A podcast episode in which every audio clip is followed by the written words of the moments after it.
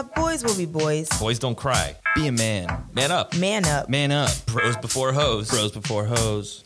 Be strong like Be a strong man. like a man. Be what women Be want. what women want. Be what a woman wants. Be a provider. Be a provider. Bringing home the bacon.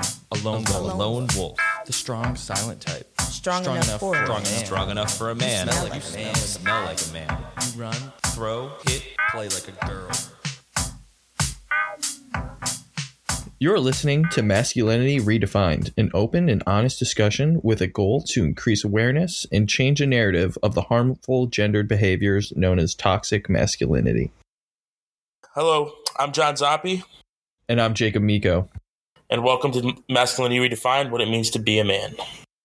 Jake, what the hell is toxic masculinity, man? Do you understand what it is? Dude, I was going to ask you the same question, but I have this definition that I think could help us figure out what it actually means. All right, let's see what it is, bro.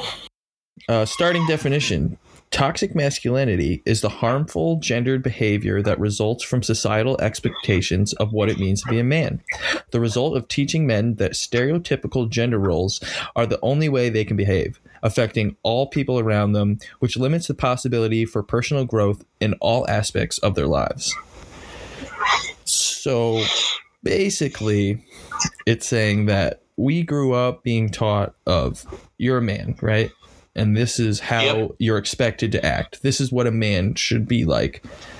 Like when you grow up, you should be acting this certain way, which in in the idea of it, I'm sure yes, it's good-hearted. It was meant to be like, you know, it was a smart idea at the time, but you know, with the way society is today, it's it's those expectations are causing problems in terms of there are men who don't feel comfortable in their skin and the way they can act because Mhm. of these norms that they are supposed to be. So basically, if you're not acting this way, according to society, something is up with you. Something is wrong. You need to change what you're doing to act more like the stereotypical man, which Yeah. isn't the case at all. No. It kind of comes from the way acting like this and the toxic masculinity. Kind of comes from how you're raised, if you really think about it. That a lot of these toxic traits that, you know, boys and even older and men have been using comes from like bullying, aggression, and harassment from like either their father or someone, another man who's older than them. Because you're raised and you're taught these toxic traits by your father, like like being tough, being you know in quotes the man of the house, being someone being being someone who who should be like taking control over everything, and you learn those traits you know as a young kid, and not knowing that these traits are going to be toxic when you're older. You know what I mean? Yeah, like I, I think it's more. I wouldn't say that that what we're being taught.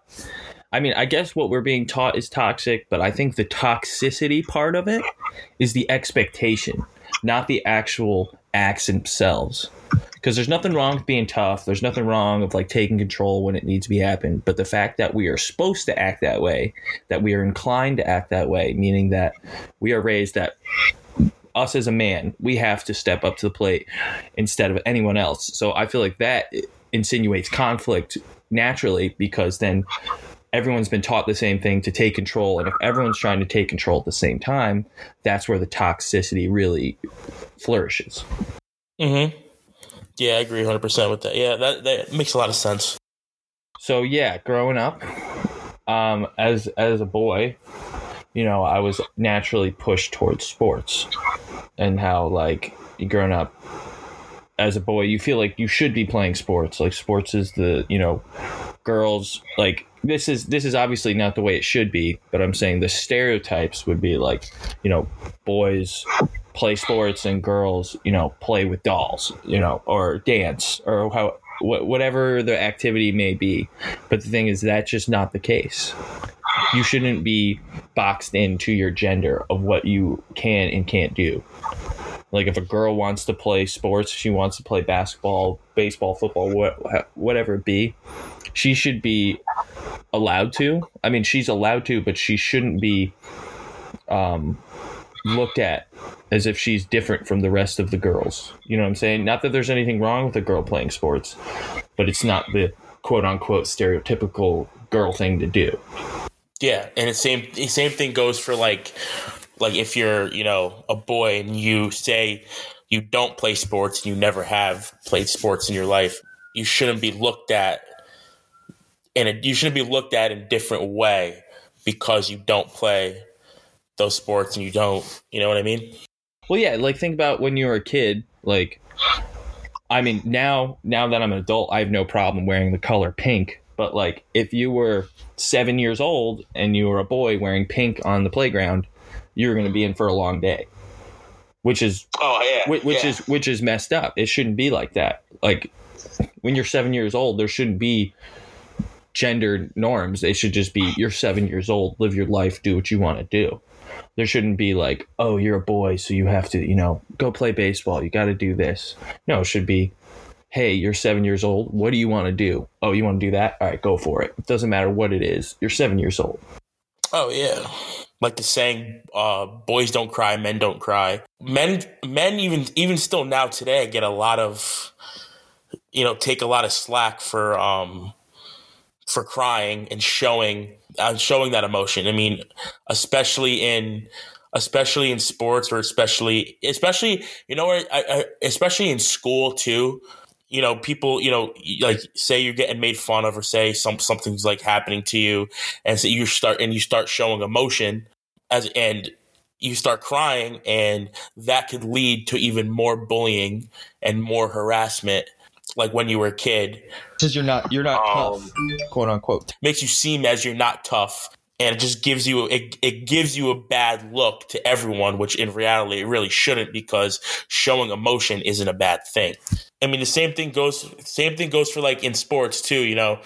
There's that old saying of there's no crying in baseball.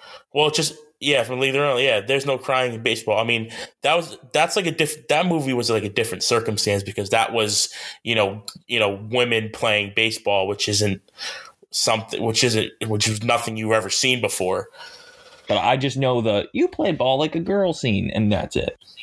from Sandlot. Yeah, yeah. Or, or, or, Um, or, or there's no crying in baseball. That's the only scene I've seen from that movie. Well, it's I mean it's just not it's just not from the movie, you know, because like people say, I mean, they're saying all the time, you know, there's no crying in baseball. People they like in baseball you shouldn't cry, but I mean, with that being said, is showing emotion, especially being competitive in a sport like baseball, and then showing emotion. I mean, you shouldn't be looked at as being, you know, like being a, a, a wussy, you know, or being like a girl because you're not being tough. You're like you're showing emotion. So it looks like you're you're weak, but in reality, you're showing you're showing that emotion because because you're showing that competitive side of you. And say either you lose or you make a bad play or something like that, and say you start crying. I mean, it's showing that competitive side of you. You know what I mean? Oh yeah, you're only as a as a man in sports, you're only allowed to cry in two instances for it to be socially acceptable in this uh, you know, toxic masculine world we live in where if you're if you're a professional athlete and you're a man, you're allowed to cry in two instances. One, you get a serious injury. No one no one says anything. Or 2 Mhm. you lose in the playoffs. Like the like the big game, yeah, big game. aside from that, you are not. If you cry at any other moment, you are looked down upon as if you are less than others, Yeah, which shouldn't be the case. But No, but in those two specific instances, you could cry your eyes out, and no one would bat an eye. People would actually applaud you. oh yeah, absolutely. Well, toxic masculinity can happen in a bunch of places. Not only the sports world, it can happen in, in uh, businesses. It can happen in politics. It can happen in uh, uh, prisons. It can happen with law enforcement. Well, you know, if you like look at, I mean, if you look at like the law enforcement side of it, you know, you now you have you have you have you have um you have male police officers and you have female police officers. But that's unfortunately the circumstance we live in where I don't I don't know about you when you think of a cop you think of a male cop right so stereotypically unfortunately women police officers or law enforcement or military ha, ha, how, however you want to phrase it unfortunately they are sexualized They are not taken as serious as the male counterparts. They are looked upon as, unfortunately, eye candy in certain circumstances. speaking of like power and dominance in the corporate world you think of like you know like big time ceos big time like presidents of these companies most of them I, sh- I should say that most of them you, you would think are men and men of power and men who believe they have power Well, I mean, yeah, if you And- look at like uh, like the show Shark Tank, you know, there's only like uh, one or two women at the most on that show, and the rest of the panel's just rich, powerful men. yeah And usually, the women Yeah. on that show aren't like a main focus; like they're more there as No. a as a buffer to all the toxic yeah, masculinity yeah, that's and- going on. and and speaking of Shark Tank, if you go into like eh, if you talk about something like that, I mean, you have the one or two women on there, and and sometimes it seems like you know the guys and they're like Mark Cuban and like all the other guys are kind of you know they kind of laugh at the things that the woman says. They kind of don't take it seriously sometimes. I mean, you, you do see that in the show. Well, they always categor- they always put them in the light as if they don't know what they're doing. Whenever they're bidding against each other, Oh, absolutely. Yeah, 100%. I agree. It's like you don't think of of, you know, women being, you know, big time CEOs or big time bosses because I, I would say that a lot of their people who they who they're the boss of and who they control, they they don't take them as seriously as they would if it was a if it was a man being in charge. And that's unfortunate because I think that's what that's just like the world we live in is that women CEOs or women bosses aren't taken as seriously as men CEOs because men are, are seemed like to have more power and more control over things like that. this isn't a this is this is this shouldn't be seen as a weakness but i i feel like women are portrayed as more forgiving in terms of uh like you know like running a business. The stereotypical woman is too nice you know what i'm saying? Because corporate world's a dog Yeah. dog world. Like you know you're stabbing people in the back left and right. And i feel like stereotypically women are put in a they're very nice and caring and loving in terms of they don't I feel like people think they don't mesh well in that world when the case is not, where a woman could easily su- be successful and thrive in that type of atmosphere. Yeah. I agree 100%. Yeah.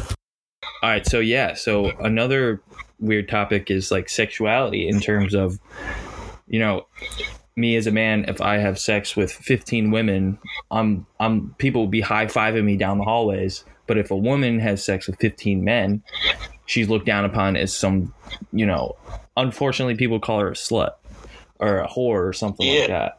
as a man, if you so say say as a as a man and and like someone finds out that say you- you're still like a virgin at age like you know 21 or 22 years old you kind of get look you kind of get looked down upon upon like with your other with your male friends or your other male counterparts because um you just because you don't have that quote unquote body count that a bunch of these other guys have Yeah. you know what I'm yeah, you know what I'm talking about. No, I mean, know just- exactly what you're talking about. Yeah.